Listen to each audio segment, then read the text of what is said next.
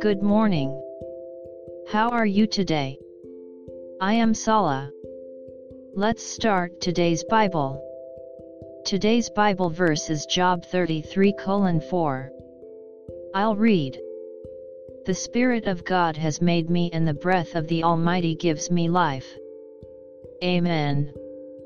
God formed man of the dust of the ground, and breathed into his nostrils the breath of life, and man became a living being.